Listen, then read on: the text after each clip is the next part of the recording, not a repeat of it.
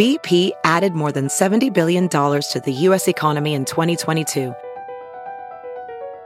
Investments like acquiring America's largest biogas producer, Archaea Energy, and starting up new infrastructure in the Gulf of Mexico. It's and, not or. See what doing both means for energy nationwide at bp.com slash investing in America.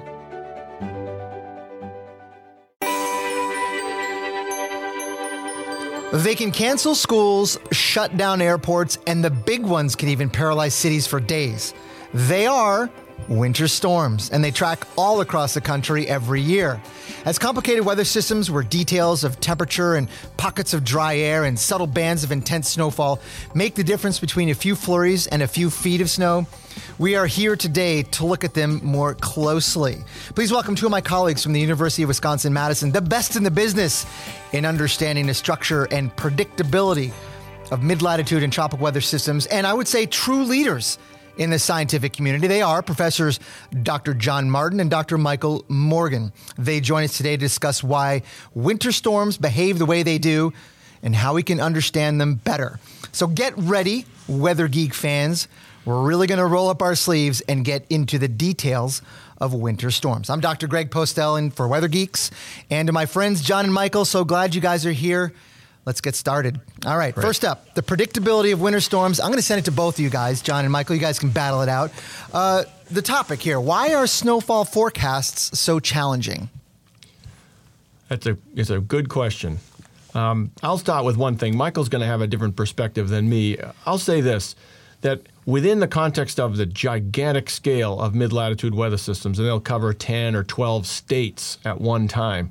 Um, within that giant scale, the, the narrowness of the of the heavy precipitation bands, and I think we focus more on them when they fall in the form of snow in the wintertime, is exceptionally small. And so trying to figure out precisely where a little thin ribbon strip of heavy snow is going to fall within the context of a 10 state scale storm makes the problem difficult right from the outset. Jon, I think you're you're absolutely right on that. I don't really disagree with that. I mean, think about it, snowfall is going to involve sort of several ingredients. Is it cold enough? The lack of, the lack of or the sufficiency of the moisture that's there and the dynamics that you're sort of uh, I guess implying from the structure of those bands. And so often some of the largest snowfalls as you just described are associated with these nearly stationary bands of moderate to heavy precipitation that can dump a significant amount of snow and I think the issue is where do those bands set up? Right. Um, and you don't really know that. At least in my experience, it's often until the just before the precipitation is about to start, or once it started, how things eventually uh, land. It could be a difference of 25 or 50 miles. That's the difference between dry ground and shovelable snow. Yeah, so, that's exactly right. Well, why don't we know where those bands are going to set up, say, a couple days in advance? What's what's uh, the issue there? Well, part of it's the um, these bands are in, in some cases associated with uh, dynamical processes like frontogenesis, the formation of these intense thermal gradients.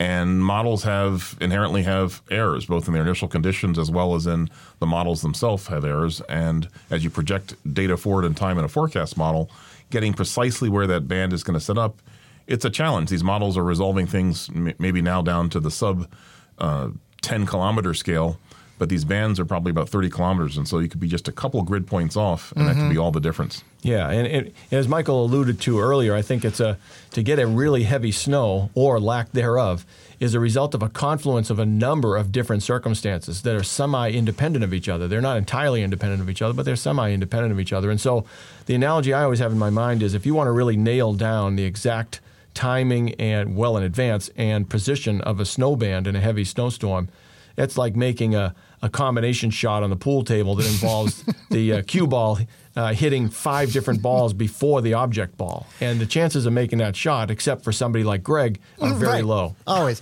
Yeah. So, so what you're saying is these tiny little differences that are within the you know, scope of error at the initial time are going to lead to widely different outcomes. And so we just don't know which one's going to be the, the right I one. That's, I think that's right. Right. Yeah. Numerical weather predictions inherently. Uh, a nonlinear dynamical system problem. Not to get too geeky about it. no, get geeky. Let's go. Yeah, the sense that you know, you know these, and in those in that context, the the forecasts are very are very sensitive to the initial conditions. So there's- slight difference in initial conditions. they're state dependent, right? There's not they're they're not white noise, so to speak. So let's talk about some forecast misses. Like for example, I'm thinking of one, the couple that come to mind, like uh, New York uh, last month, where I remember. Uh, New York got about Central Park got over six inches, and I think the forecast even a day before that was for almost nothing for many uh, outlets. Or the one in just this last weekend in Virginia, where Richmond, for example, got you know, oh gosh, I don't know, almost a foot of snow, and the forecast a day before from again many outlets was almost nothing. So, what w- when we see that and we look back, how how can we go forward and, and improve things? Well, I think part of the uh, issue with the most recent storm in uh, southern Virginia and, and the Carolinas, North Carolina, was the model's about two or three days out. I mm-hmm. think you could have, in fact, I, I make forecasts for friends in that area. I was talking to them about the possibility of several inches of snow. And then as, as the model, as we went forward in time closer to the timing of the event, the likelihood of it being just all snow in Richmond seemed to sort of evaporate as it looked like significant warming was going to occur mm-hmm. that would change that precipitation over to uh, rain. So let the me just northern stop- extent. I'm yeah, sorry. let- let me just step in. For, it seems like that that Richmond bust was not a snow band. It was like not one of those mesoscale band issues. It was a much larger um, error associated with the phase and amplitude of the storm, and maybe even the temperature profile as well. I think that's it. That's that's correct. And the northern extent of that snow band was also a very tricky issue for folks that live just south of the D.C. area. How far north would that band mm-hmm. or would the leading edge of the snow progress Right. before it actually shifted back to the south? And I think that's really a communication mm-hmm. issue. How to communicate the uncertainty that was certainly in the forecast when they the forecast really just about every model had a very tight northern boundary on where the snowfall is going to occur. Mm-hmm. And this was a situation where communicating that uncertainty, which I didn't follow the forecast in that area carefully, um, I think that was certainly going to be a big factor.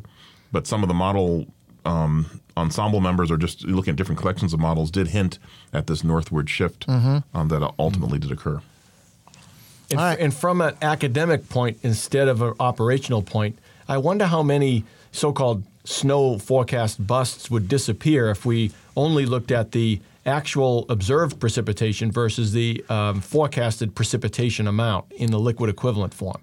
So, in other words, I think what you're you're both alluding to it. Maybe in the Virginia case, there was a um, a misperception about just how long it would stay cold in the Richmond area as Mm-hmm. when the storm approached, and that has something to do with the development of the storm for sure. But it's not the only thing that that uh, can throw you off there. You might have ended up with the same liquid equivalent precipitation in Richmond as was forecast. It's just that most of it fell as snow, and that's a huge impact. Uh, impactful um, uh, error So as opposed to just rain. So, Jon, Yeah. you're, what you're saying is that it's the precipitation type. If you ignored the precipitation type initially and just looked at Yeah. QPF, Right. How got- many busts would disappear? Right. I think A lot of them would, and I'll them. tell I you think right. A lot of them would. Yeah, they would because when you have the good forecast by lots of metrics, you straddle that air on the phase change of water, 32. You're going to come up with all kinds of different scenarios with an acceptable error in the forecast. That's what I think. Yeah, and that's complicated. That phase change from ice back to water is complicated. It. Yeah. can be affected by the presence of unsaturated air beneath the precipitation falling out. Right. And that doesn't even really register in your in your dry bulb temperature, the kind you see on the bank thermometer. That's not eh, how many people have seen it snowing at 36 degrees Fahrenheit and wondered why is that happening? It's because the snowflakes are sublimating, uh, going right from ice to vapor, and that cools the air sufficiently to protect them as a snowflake. And i think that's actually the was that you could attribute that effect, that um, process, to the bust that occurred in New York and also parts of Maryland and the D.C. area back a month ago in that other storm.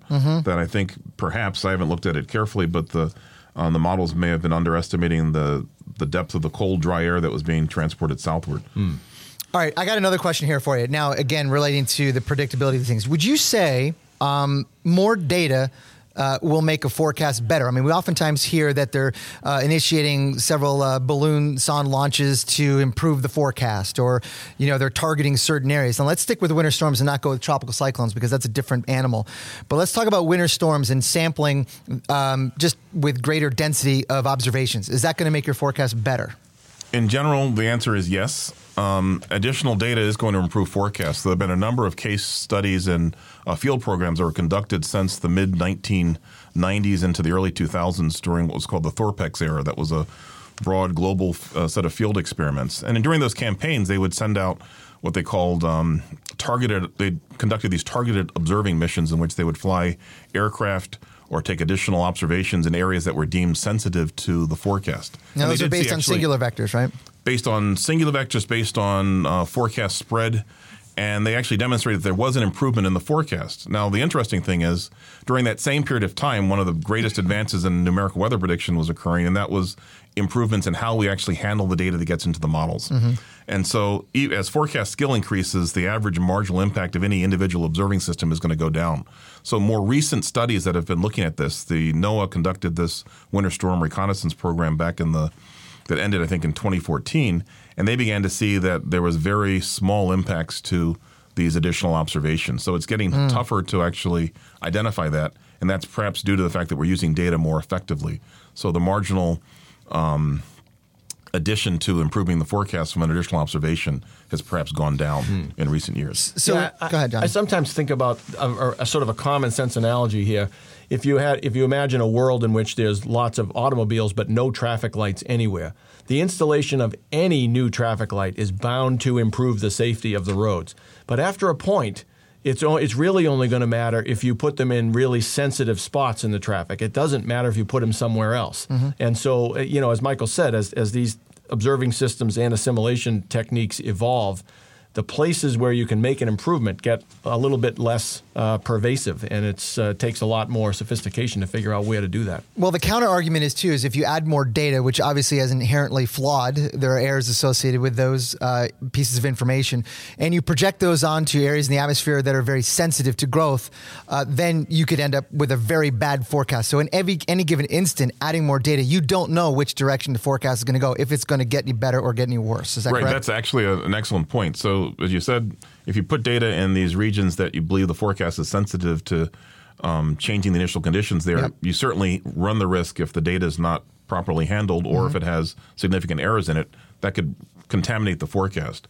And so, when you look at these measures of improvement, it really is not just from one case to the next case, but you have to look at a whole series of Yes, cases. it- and statistically, you can show that there is um, some marginal improvement. But the other part of this is that's really interesting is that the metrics that are used for winter storms are not necessarily ones that society has an interest in, and, and then it becomes very difficult to determine the value Mm-hmm. Of these obs- of you know the sort of cost benefit analysis that's done. Right. Just because you've decreased the forecast spread by a couple percent, does that really have a significant impact on what's realized? Is it worth it? by forecast consumers? right? Is it worth it? Yeah. So let me go. Let me step ahead to uh, ensemble forecasting because um, we know that uh, the predictability or lack thereof um, requires a, a sort of an ensemble view. Um, how are these forecasts made, and are the members of the individual ensemble members uh, equally likely? And I'll just send that to both you guys. Yeah, so for ensemble forecasts, yeah, the members aren't necessarily, equally likely. Um, the idea, I, mean, I would say, let's stick go away from ensembles for just a second and go to the farm and look at you know growing corn. Suppose you had you're asked, asked to estimate the likelihood that is the of the yield of a particular variety of corn. Um, by planting samples of it, you know, you might just take a handful of corn from a sack, broadcast it into the field, and watch it grow, and then try to make some estimates about what the yield would be if you had several samples of that. Well, the problem with that is the seeds could land on rocky areas and not grow. Some of the seeds could be spoiled. Um, it depends on the weather, you know, during the season, the growing season. So, how does this relate to ensemble forecast? When you select members for an ensemble, you want them to be placed in regions that are going to grow, so you get some sufficient spread in the ensemble forecast.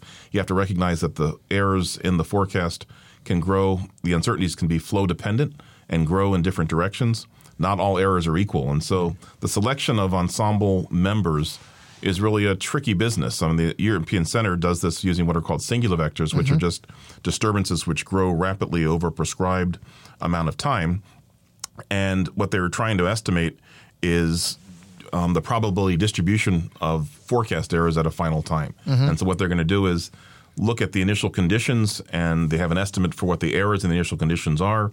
You want to take samples from that estimate of the initial condition errors, put into your forecast model um, in regions where things are going to grow rapidly, and then they can look at the spread of those forecasts to get some sense of the likely um, probability, de- you know, density function at the final time for the forecast, and that seems to have been a pretty productive way of generating these forecasts. I think it's important to note, and I'll bring you in, Jon, here. It's important to note, though, that when you look at the spread in the individual members of the ensembles, you, I mean, if they're tightly packed, you have an idea that the model itself is confident. But if they're widely spread, you have no idea among that distribution which one is more likely than the other. Yeah, I, te- I look at this as a non-expert. I don't I don't deal with this as a research question, but what you just said, Greg, is a really important uh, guidepost for how uh, somebody like me and and then people who might use these things for uh, you know operations might interpret them. There are going to be days where you can say to yourself, "Boy, you know, even though we're not sticking with just one simulation here, we're looking at a whole collection of them." They're all saying the same thing. That does tell you some valuable information on that particular, let's say, Wednesday and then if it's followed by a Friday in which there's a whole collection of solutions that come out of that same sample, then you just can't con- as confidently say that you know what's going to happen on the following day. But you can, but what you can do, and this is a nice thing that you couldn't do uh, without the ensembles, is you can kind of give some sense to the to the uh, forecast uh, consumer what sort of bounds should that person mm-hmm. expect mm-hmm. in terms of the uncertainty, and that's you know that's fantastic. Rather, like if you go to the doctor and you have a cough and the doctor says, I'm 100% sure all you have is a cold, uh, as opposed to going there and having somebody say, well, you know, it could be one of eight different things. I can't be certain what it is, but you should have a second check on this as mm-hmm. it gets mm-hmm. a little bit worse or better. You know? Right. Right. And so the, that spread you know, is really going to be dependent on whether or not you have a really robust ensemble. And so that's really a tricky thing is how do you take the ensemble data? You just want to take it based on is there a lot of spread or a little spread, but also there are you know emerging lots of very sophisticated post processing techniques that allow people to really begin to estimate the probabilities on the onset of mm-hmm. a snowfall or the probability that it of when the time you know the change to rain might occur. So yeah, there are a lot of other things you have to do once you have that ensemble forecast to correct it because it may have some biases that you want to remove there are ways to, of post processing it to get more value out of it. That sounds awesome. Okay, so guys, we're going to have to take a break. Uh, and when we come back, we're going to talk about winter storms and the structure of winter storms. And I know, Jon, you're going to be chomping at the bit to get at this. You are a winter weather expert extraordinaire, and I can't wait to get both of your inputs on that. And we'll be right back. Have you heard you can listen to your favorite news podcasts ad free? Good news. With Amazon Music, you have access to the largest catalog of ad-free top podcasts included with your Prime membership. To start listening, download the Amazon Music app for free or go to amazon.com slash ad-free news podcasts. That's amazon.com slash ad-free news podcasts to catch up on the latest episodes without the ads. Welcome back to Weather Geeks. I'm Dr. Greg Postel. I'm with Professors Jon Martin and Michael Morgan from the University of Wisconsin Madison, talking about the structure now of weather systems and, and in particular of winter storms. And Jon, I'm going to you. You are a master, a leading expert in the world about understanding what uh, winter storms look like and how they behave. What the heck is this whole notion of wraparound precip and that comma shape to these storms? Well, thanks. That's nice of you to say on the first part. The the comma shape of the typical. Well, I was kidding cyclone, on the first part. You well, know, that was just all between you. I and me. knew that. I yeah. knew that. That's just a diplomatic thing to do for right. the commercial appeal. But um, the um, the wraparound structure of these storms is a consequence of the um, the way in which they develop. In in mid latitudes, weather systems are very asymmetric. The vertical motion distribution on a broadest scale is to the east of the disturbances aloft, and sinking occurs uh, to the west of them. And so the cloud mass is usually uh, on the eastern side of these storms. The interesting part of, of uh, well developed storms, those that are approaching the end of their full uh, development stage, is that on the northwest quadrant in the northern hemisphere, there'll be a wraparound cloudiness. And that cloudiness has considerable precipitation falling out of it. Most often in a winter storm, uh, a large fraction of that will be falling as snow the notion, uh, the word that's been used a lot to describe some of the heavy snow in the northwest quadrant of these storms is so called wraparound precipitation. And that, to me, that implies that the precipitation particles and the vertical motion that generates them has occurred somewhere else, and then those particles have been imported into that portion of the storm, and it robs that part of the storm of its really interesting dynamics. Which, so in the real world, the right. storm, the heavy snow, is produced locally in that mm-hmm. portion of the storm, and so that begs an explanation for what drives the production of the vertical motions, the upward vertical motions that do it. They're not the snow isn't being brought in from somewhere else; it's being locally produced and then dropped right there. So let's talk about why it's produced locally. Go for it. I think it's produced locally because there are several different processes going on in the atmosphere that are contributing to the production of two things at once.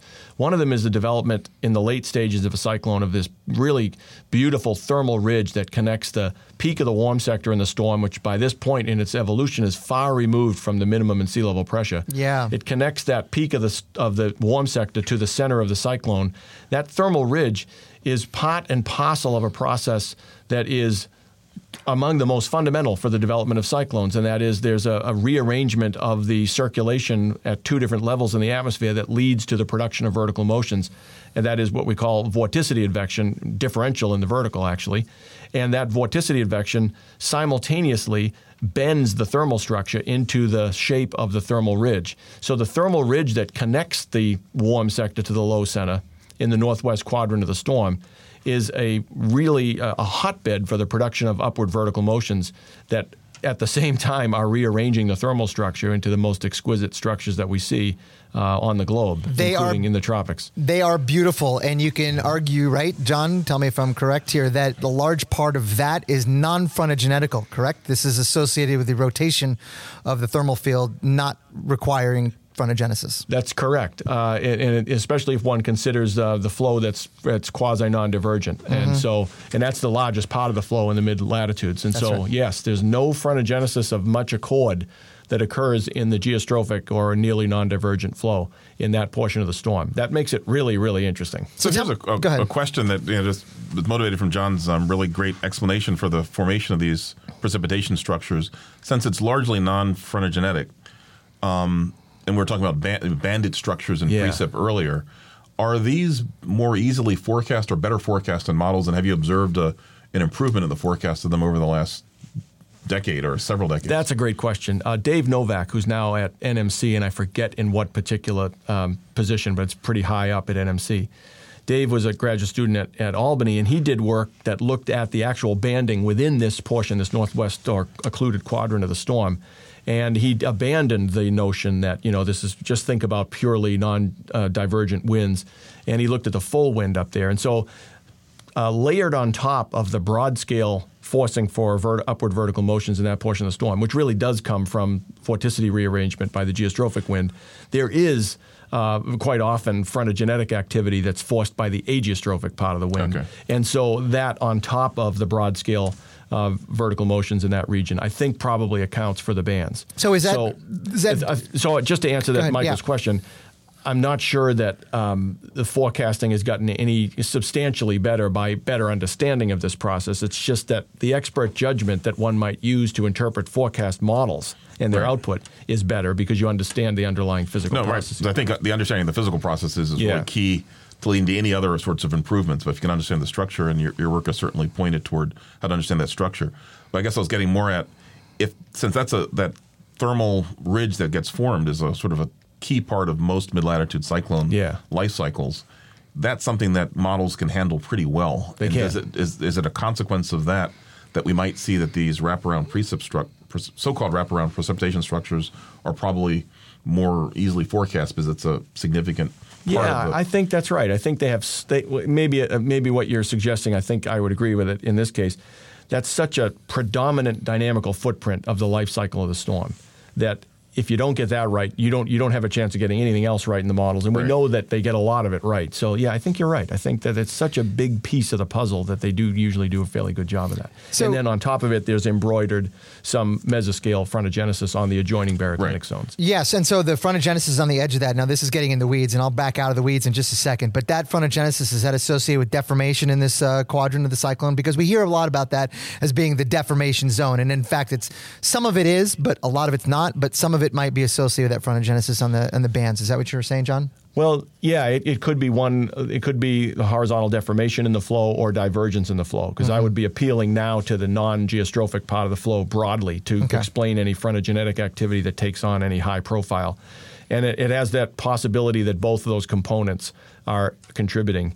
Uh, so yes, I'd say yeah, that's probably accurate. Let me pull out of the weeds for a second and just say that that northwestern side of these winter cyclones is a horrible and place to be in terms of winter weather. Uh, if you have to drive or travel, I've lived in Kansas for 10 Mm-hmm. years, and we oftentimes got in that part of the winter storm, and it is really tough to manage because visibilities are often cut to near zero. You have blowing winds out in the plains, and it is a vicious place to be on a winter storm. And I can tell you, uh, living through many of them, um, if you have to travel or have to manage your way through those, those are uncomfortable times because that can be uh, pretty scary stuff. Yeah, that's right. That's a really, uh, you're exactly right. It's a horrible place to be unless you love the winter and you don't have to get anywhere. And you don't have to go anywhere. Exactly. Right. Yeah. My favorite Um, let's part see. of the storm. yeah, right. Let's talk about one more uh, aspect of uh, storms. We kind of talked about a little bit, not the northwest side necessarily, but let's talk about the fronts, like the surface fronts in particular.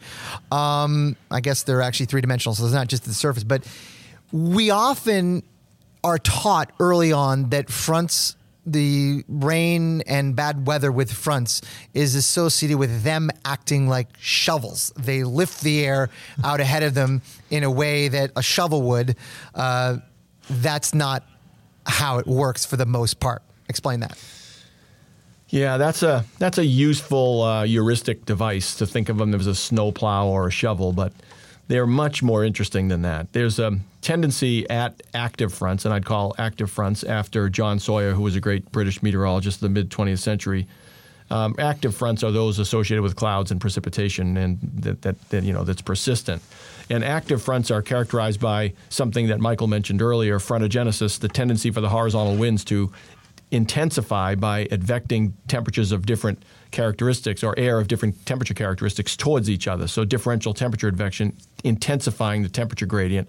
And that leads to an imbalance in the mid latitude flow that is compensated for by the production of a secondary circulation, a non geostrophic circulation, where the warm air rises and the cold air sinks. And that accounts for the air ascending at the front, um, not a snowplow. Not a snowplow, right? But I would uh, also, I mean, as Jon's described it, this process that um, this circulation that occurs in the vicinity of fronts when the horizontal temperature gradient or is getting stronger, um, that leads to the cl- you know, production of clouds and precipitation. But you can also view, um, if you're talking about a snow, pl- you know, a plow of some sort or a shovel of some sort, that shovel's moving relative to the snow and it picks it up, right? Well, you could look at air moving toward a front. The front has a sloping structure to it. Depending on which frame of reference you're in, either air moving toward the front or the front moving toward the air, the air has to rise along that if it's going to conserve certain properties.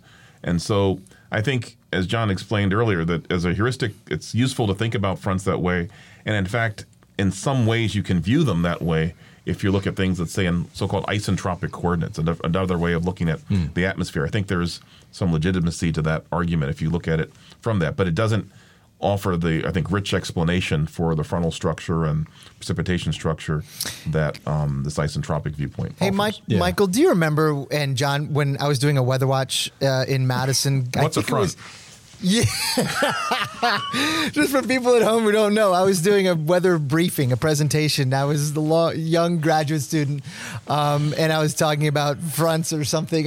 And then Michael, you chime in, you go, uh, "What's a front?"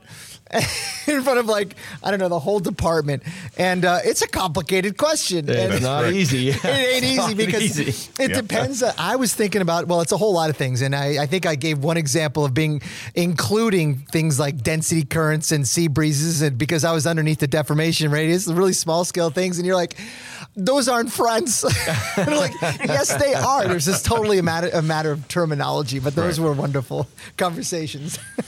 That's how we forge the excellence that you have broadcast for years at your current station. I paid him for that, just so you know.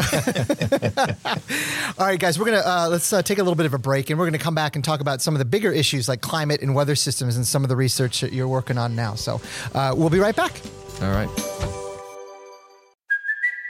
It's Kaley Cuoco for Priceline. Ready to go to your happy place for a happy price? Well, why didn't you say so? Just download the Priceline app right now and save up to 60% on hotels. So, whether it's Cousin Kevin's Kazoo concert in Kansas City, go Kevin, or Becky's Bachelorette Bash in Bermuda, you never have to miss a trip ever again. So, download the Priceline app today. Your savings are waiting. Go to your happy place for a happy price. Go to your happy price, Priceline. Welcome back to Weather Geeks. I'm Dr. Greg Postel, and we have uh, today professors from the University of Wisconsin in Madison, Dr. Jon Martin and Dr. Michael Morgan. We've been talking all morning long about uh, winter storms, weather predictability. We've gotten in the weeds a little bit. Hopefully, that didn't scare you away, but we try to bring it back to sort of real uh, issues and the problems that we confront with winter storms.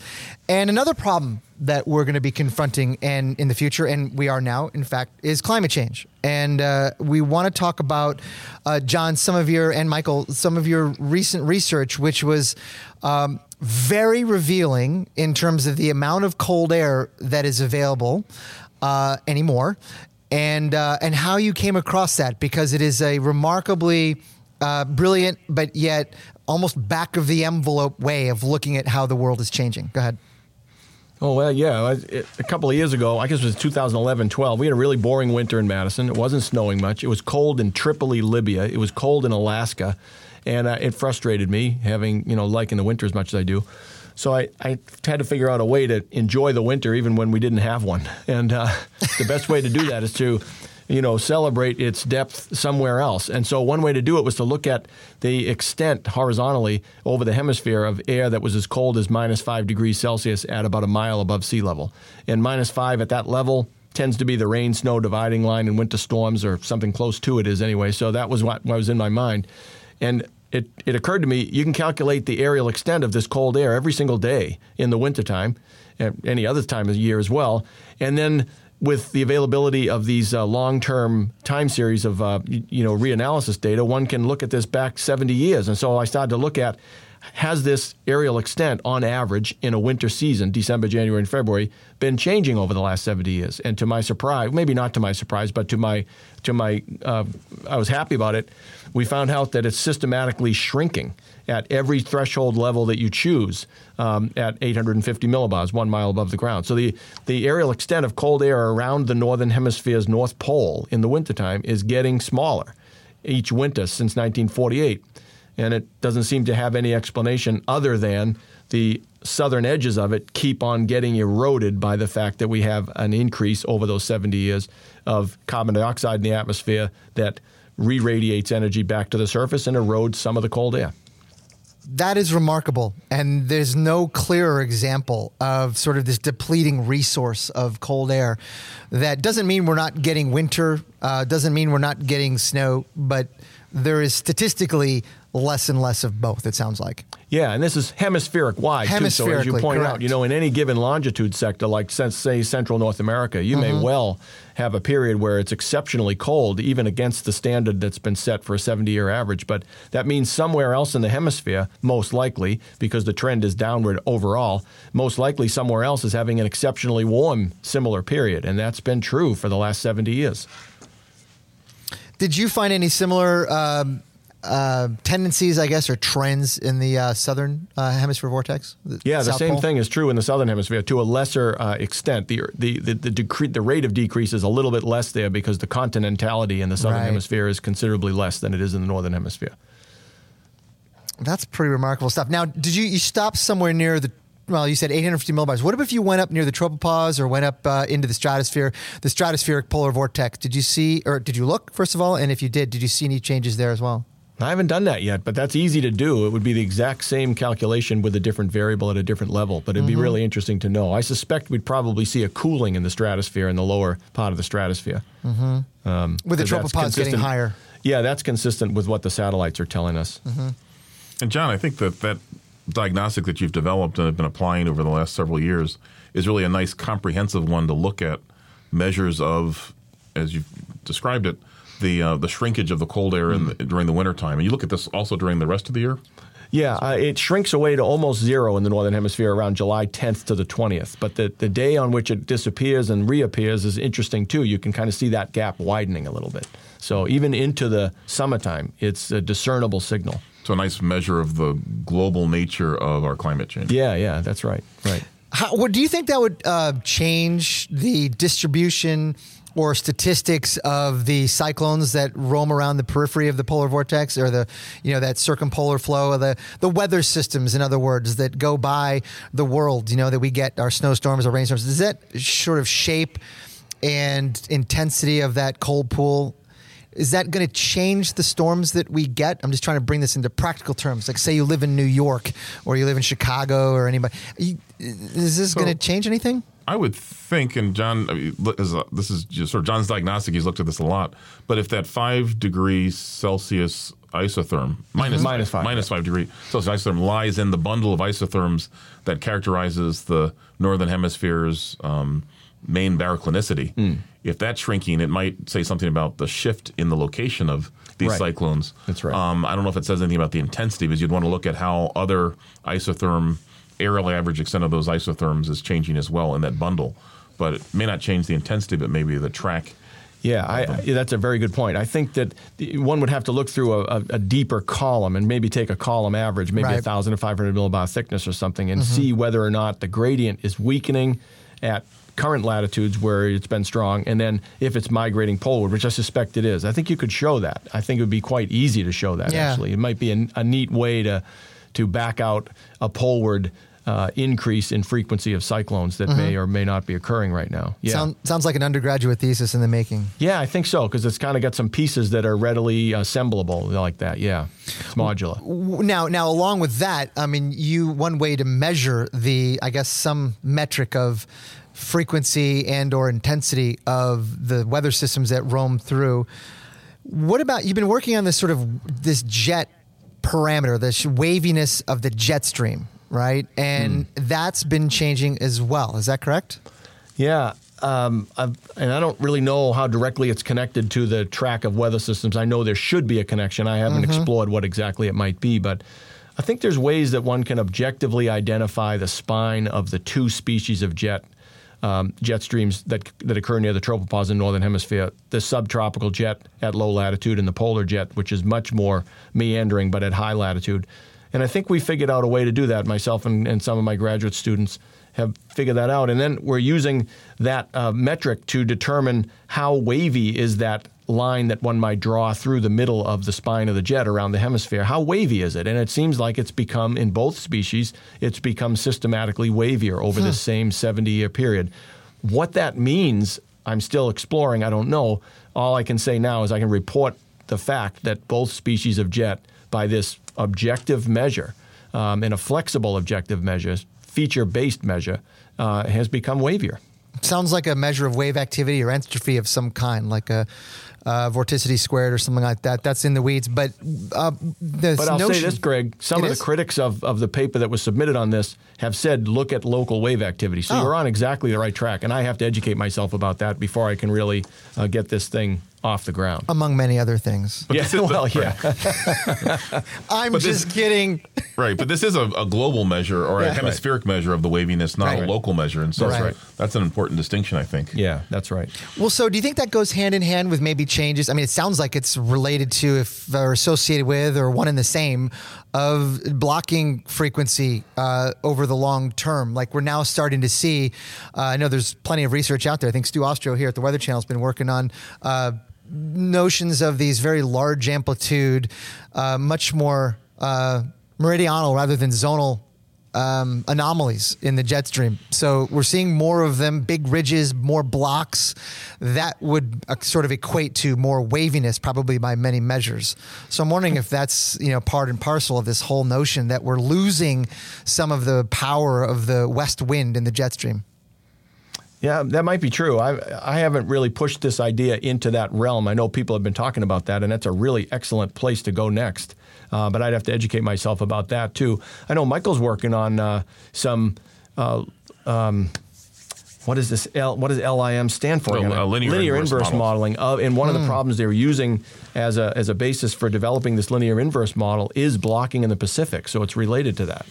Right, and so I mean, just blocking in general, not focusing on the on the linear inverse model, which is really a powerful tool, and um, we have a great group of people working on it here at Wisconsin. I remember I Uh, built one, and that was in the private sector. I built a linear inverse model to look at uh, predictability out a couple of weeks, and it was really good. Right, so right. I mean, I'm these, very these familiar models with that. It's good actually stuff. they can show significant skill beyond what dynamical models Oh, show. yes. But one of the interesting things is if you can begin to ramp up in a local sense, sort of the waviness of the flow, and then f- put it into a favorable regime, maybe a large scale difluent flow, and you have lots of waves upstream of it. I think there's been some work back in the 80s and 90s that looked Mm-hmm. at mechanisms that can contribute to the growth of blocks, and they have to have just the right structure. And so we've been using this LIM to identify sort of optimal structures that, when fed into, you know, that are upstream of um, blocking anticyclones or precede blocking anticyclones, and what what do they grow into? And so that's there's still work that's ongoing, but that's kind of an interesting question. Those blocks are, are very, very impactful weather regimes. Whether you're on the good side of them, they can bring kind of fair, uh, anomalous weather, really warm times that last weeks in the wintertime. And they can also be nasty cold weather producers as well um, in the wintertime, which can last again for weeks. So, blocking uh, phenomenon, those are challenging aspects. They're very difficult to forecast. And we, as you said, Michael, that we know yet really know a whole lot about how they're evolving uh, in the climate changing world. Yeah, That's right. The most famous storm in the universe is a 300 plus year old block on, on Jupiter. So, right? spot. yes. Yeah, so it's a big anticyclone, and it's kind of who knows why it's there. It's like a Modon or something like that. I don't know exactly what that away, thing that's is. for sure. Oh, that's so fun. All right, guys, you know, I, if there's anything else that you want to talk about, um, I am almost out of topics here. So if you want to, uh, um, if there's anything there that you can think of that you want to bring up, we can do it. Otherwise, I am going to. I am going to close the show. How about that? It was a wonderful. It works. Uh, How long was that? It seems like it was about five minutes, but it was 11 hours, is what I'm being told. No, it wasn't. Yeah. it was great. Uh, but Jon and Michael, wonderful professors at UW Madison, the real UW. Uh, just kidding. Um, the uh, No, you're not. it is uh, it is a great school to go to if uh, you're interested in weather of, of any kind. And uh, these guys are uh, the best in the business. And so thank you guys so much, Dr. Jon Martin and Dr. Michael Morgan, for joining me on Weather Geeks this week, talking all things from winter storms to predictability to some climate change. It's been a, a wonderful hour, and thank you guys so much for joining us. Yeah, Thank you it's for the Our opportunity. pleasure. Thanks. All right, take care, you guys, and until next week, maybe we'll have to do this again. And uh, Yeah. Love to. and uh, extend it by a couple of hours because I can keep going. All right, take care, you guys. Thank you very much for joining us on Weather Geeks. Bye now.